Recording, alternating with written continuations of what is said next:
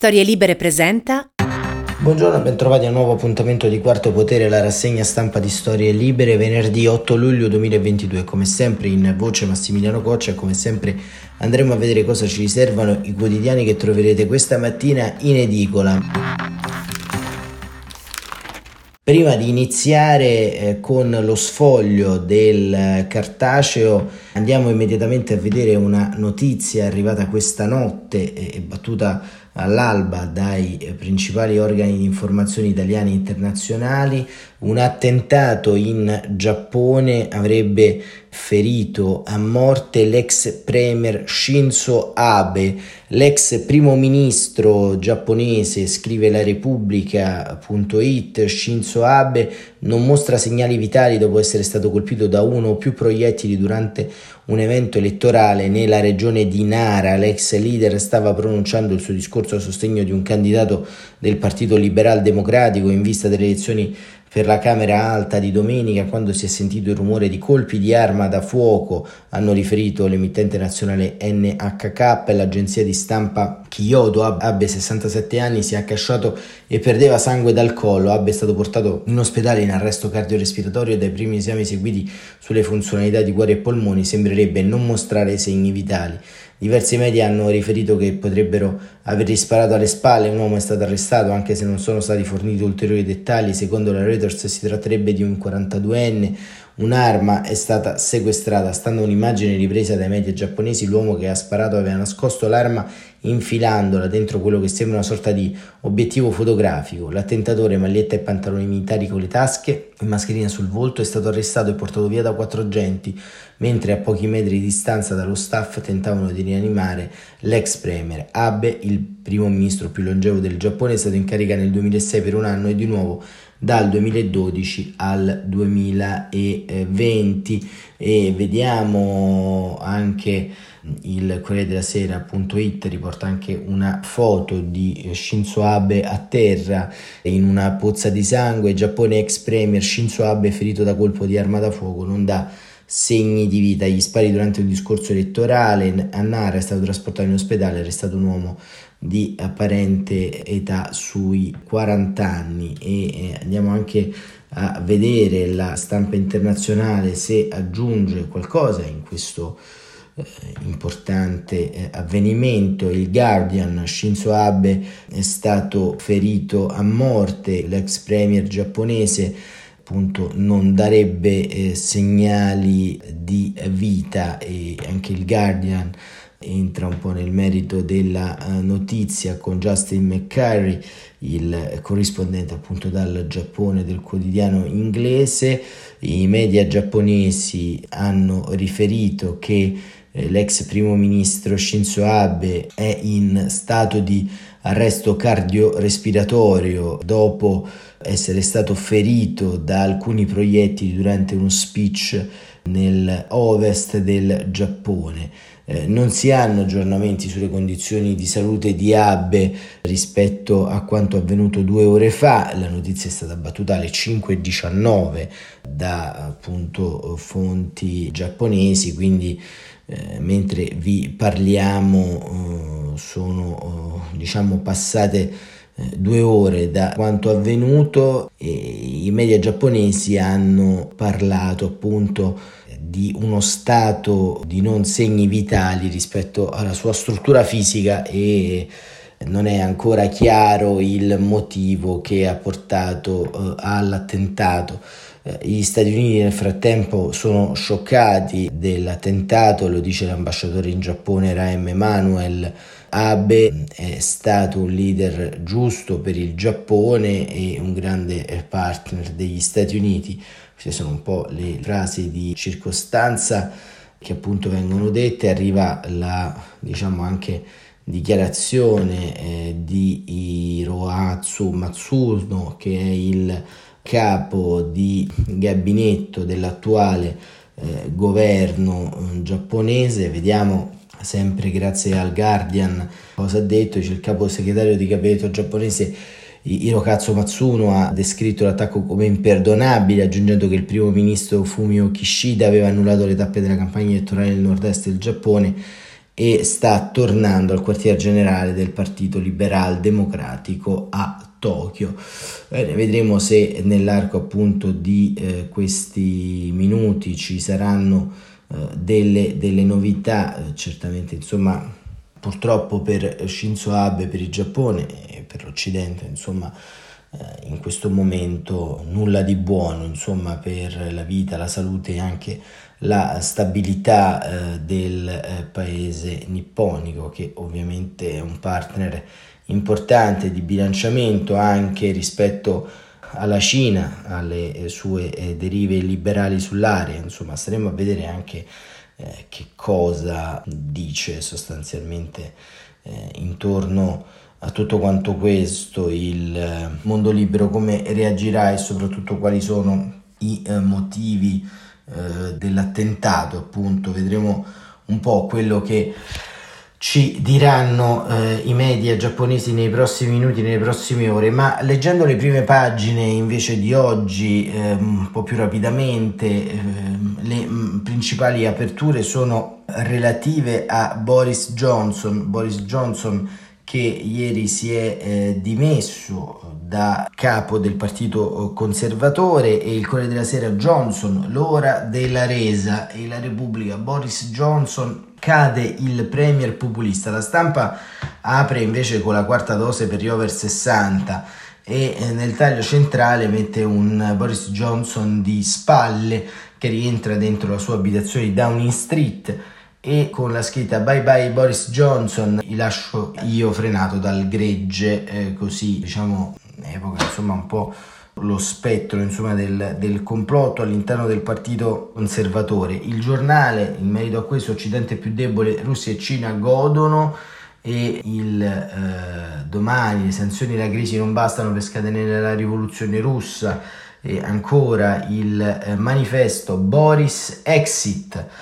e questo è un diciamo, titolo eh, evocativo e, e perché ovviamente Boris Johnson è un, eh, come dire, anche un po' la rappresentazione tattica che c'è una crisi abbastanza strutturale all'interno del cosiddetto eh, sovranismo mondiale, questo diciamo è un po' quello che, che sta avvenendo all'interno di tutte quante le grandi eh, famiglie politiche, come vedete le difficoltà in Italia di Giuseppe Conte e ancora il grande attrito eh, che eh, si consuma anche nel campo del centrodestra tra Giorgia Meloni e quello che eh, è una destra dai contenuti si dice più liberali, ma insomma sempre di destra si tratta, però con una vocazione più atlantista che è segnato appunto da Giorgia Meloni e da un punto di vista pratico vediamo e comprendiamo è, è insomma un tema abbastanza, abbastanza importante. Ma sulla stampa eh, c'è il primo commento da segnalare, eh, un commento che diciamo, ci dà proprio dire, una definizione di quello che eh, secondo eh, molti è eh, diciamo Boris Johnson, ovvero un eh, bugiardo e questo diciamo è un po' il commento incontrovertibile della stampa che nel suo editoriale di apertura scrive appunto il declino di eh, Boris Johnson il declino di un ascesa e eh, caduta di un bugiardo, l'articolo di Billy Emott. Ma prima di entrare appunto all'interno di questo articolo è interessante eh, comprendere di come poi anche eh, l'opinione pubblica stia eh, nel nostro paese trattando questa eh, eventualità, perché eh, diciamo in molti sono corsi a dire che Boris Johnson è, caduto per via del suo sostegno all'Ucraina, ma in verità Boris Johnson è caduto proprio per questa sua arroganza di base, un'arroganza che, che, è diventata un'arroganza presuntuosa, pelosa quasi all'interno di, di questi tre eh, anni di mandato, anni che sono stati avvolti da scandali e possiamo dire anche dalla gestione del potere molto dissennata. Boris Johnson è finito sulla graticola soprattutto per una serie di piccole cose ma che raccontano delle grandi problematicità e tra questo c'è l'accusa di aver utilizzato dei soldi del partito per la ristrutturazione di alcuni comparti della residenza presidenziale a Downing Street, residenza che ovviamente è dello Stato inglese e, e non è del Partito Conservatore. I parti, ricorderete, durante il Covid, soprattutto durante la fase più dura, le dimissioni anche all'epoca del suo coordinatore del gabinetto scientifico perché colto eh, in fragrantemente eh, andava eh, dall'amante, diciamo, mentre tutta l'Inghilterra era chiusa in casa. I suoi fedelissimi, appunto, sono finiti anche in scandali e accuse di molestie sessuali. E, e Bojo quindi ha anche dimostrato di essere un leader inaffidabile sul piano interno.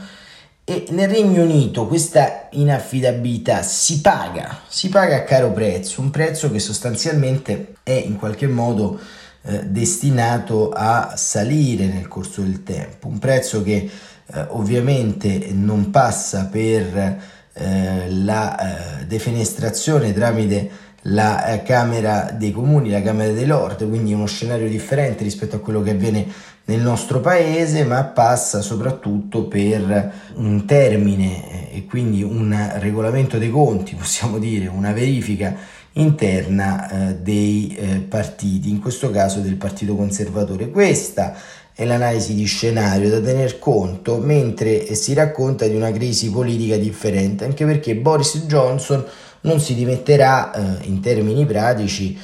prima della fine di tutto il percorso decisionale all'interno del partito dei conservatori, del partito conservatore e questo percorso ovviamente è un percorso che eh, avrà eh, il suo svolgimento nel corso di questi mesi estivi e vedrà il culmine ad ottobre. Ma come dicevamo, Bill sulla stampa titola così un commento ha comprato tempo con le menzogne, la caduta è arrivata troppo tardi, a Johnson mancano competenze e serietà per governare, i Tori sapevano che con lui avrebbero perso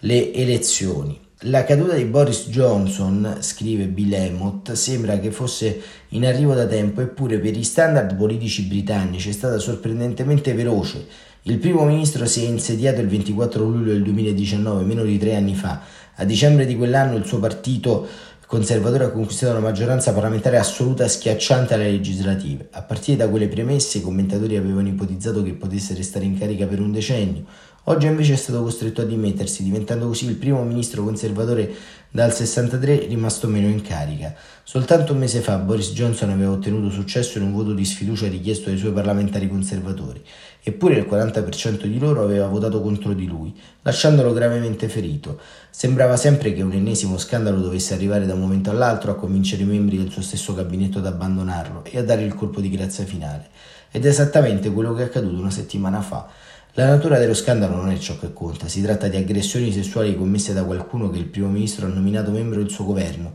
pur essendo pienamente consapevole di che tipo di persona si trattasse. A sconvolgere l'equilibrio è stata la scorrettezza di Johnson in merito alla vicenda e le numerose versioni, quasi una ogni ora, comunicate dalla residenza del primo ministro al numero 10 Downing Street. Questo ha portato due membri di spicco del suo gabinetto ad abbandonare i loro incarichi martedì, innescando un fiume di dimissioni di altri politici di secondo piano che però nelle prime ore di giovedì ha superato la cinquantina. Infine questa ma- mattina, la scorsa mattina, Nadimi Zavi, l'uomo che Johnson aveva nominato meno di due giorni fa cancelliere dello scacchiere, ha chiesto ufficialmente al suo superiore di andarsene. Purtroppo la battaglia non è finita, di solito il primo ministro dimissionario resta a Downing Street come custode ad interim fino a quando non viene scelto un nuovo leader di partito, ma potrebbero averci anche due mesi. Questo è quanto Johnson dichiara di voler fare proprio come fece la, chi lo precedette, Theresa May nel 2019. Tuttavia con 50 membri di governo dimissionari è difficile capire come possono funzionare le cose. Molti conservatori di alto grado vogliono che Johnson se ne vada immediatamente e che qualcun altro venga nominato custode ad interim. Come ha potuto un leader così potente in apparenza di così grande successo cadere così, così rapidamente e con grande vergogna per il paese? Vi sono due verità fondamentali su Boris Johnson come politico. La prima è che come Silvio Berlusconi, ma non ha i suoi soldi, i suoi strumenti politici determinanti sono l'ottimismo, i sorrisi, le battute, mentre la sua qualità principale è sapersi vendere bene. È stato questo suo talento a far vincere a lui e al suo partito alle elezioni generali del 2019. La seconda verità, tuttavia, è che eh, è come Donald Trump. ha dimostrato davvero scarso interesse reale per il governo rispetto alla vittoria in sé. A Johnson mancano le competenze di base o la serietà per governare bene e per ritirarsi fuori dai guai ricorre quindi alle menzogne. Proprio questa sua periodica disonestà ad aver provocato la sua caduta, un sistema, in un sistema di governo di gabinetto come in Gran Bretagna, altri ministri più convenzionali possono anche scendere a patti con una certa mancanza di serietà e di competenza da parte del primo ministro. Però, quando quel leader si comporta ripetutamente con scorrettezza e oltretutto lo fa in modo talmente incompetente che la sua disonestà viene subito a galla, ne esce distrutta la credibilità di tutto il governo. Questo è quanto accaduto sotto la leadership del primo ministro Johnson ed era prevedibile. Chiunque abbia lavorato con lui quando Johnson era direttore della rivista Spectator negli anni 90, quando era sindaco di Londra negli anni 2000, quando è stato segretario degli esteri nel periodo 2016-2019, come primo ministro è stato sempre pienamente consapevole di lavorare per un piazzista carismatico, ma anche buffone e pericoloso. Nel 2020, quando la pandemia da Covid dilagava, è diventato evidente che il processo decisionale di Johnson era imponderabile e che la sua comunicazione era caotica. Altri ministri in ogni caso sono stati in grado di compensare i suoi punti deboli, riuscendo alla fine a portare ordine nel disordine e nel 2021 a implementare un programma vaccinale molto ammirato. In ogni caso, quando il suo governo ha imposto regole per un confinamento molto rigido in tutto il paese nel 2020 e nel 2021 più volte, Johnson ha infranto proprio le regole da lui stesso annunciate, per poi smentire in seguito di averlo fatto. Ecco cosa si intende in Gran Bretagna per Partygate, un buon numero di incontri in società tenutisi tra funzionari e amici al numero 10 di Downing Street, quando le persone comuni non potevano neppure organizzare funerali come si deve per i loro cari defunti. La festa presso la residenza del primo ministro che ha provocato più danni alla reputazione pubblica di Boris Johnson è quella organizzata alla vigilia del funerale del principe Filippo, il marito della regina Elisabetta, durante la quale perfino lei ha dovuto starsene da sola e lontano da tutti. Infrangere le regole è stato di per sé un male, ma l'aspetto più deleterio dell'atteggiamento del primo ministro è sicuramente quello delle sue menzogne e della sua scorrettezza. È tipico di Johnson comprare tempo mentendo, ma spesso significa soltanto che il problema si acuisce. Proprio questo è accaduto di nuovo negli ultimi giorni. Naturalmente l'inflazione, l'inizio degli scioperi delle ferrovie e di altri servizi che puntano a aumento salariale, il costo della vita in rialzo provocato dai prezzi delle materie prime energetiche e dei generi alimentari non aiutano. Questi problemi tuttavia sono comuni ad altri paesi, neanche la Brexit ha giovato Vado, visto che ha significativamente ridotto gli scambi commerciali dalla Gran Bretagna e ha fatto rincarare i prezzi senza che emergesse una strategia che chiarisse in che modo il governo di Boris Johnson pianificava di sfruttare la Brexit o quantomeno di saperla gestire. Eppure in fin dei conti questa crisi politica britannica non ha a che vedere con questi problemi, bensì con la scorrettezza e con la credibilità il Partito Conservatore sapeva che se avesse dovuto combattere le prossime elezioni generali fissate per il 2023 o il 2024 sotto la leadership di Johnson, verosimilmente avrebbe perso con una sonora batosta, con un nuovo leader e quindi un nuovo primo ministro avrà una possibilità. Il calcolo politico si riduce a questo. E così Billy Emott eh, dà un, un impianto del tutto esaustivo rispetto a tutto quello che potete leggere oggi sui quotidiani lo dice sulla stampa, un quadro ovviamente tracciato dall'interno con una necessaria eh, chirurgicità per una serie di motivi, sia anche di conoscenza stessa del personaggio, ma che ci fa rendere conto di quanto eh, sia appunto importante e determinante, diciamo, la credibilità per alcuni sistemi di governo, cosa che ovviamente non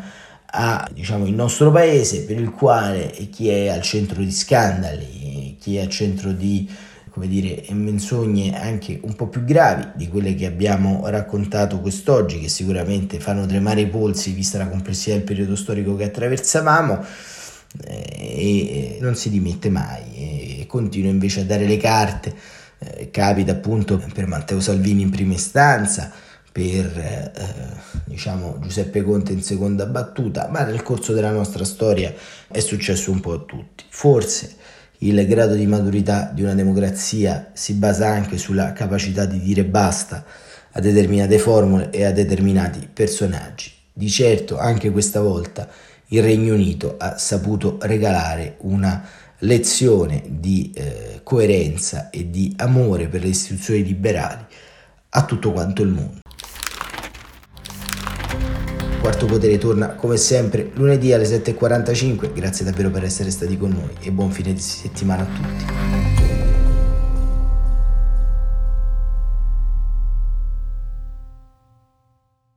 Una produzione storielibere.fm di Gianandrea Cerone e Rossana De Michele. Coordinamento editoriale Guido Guenci.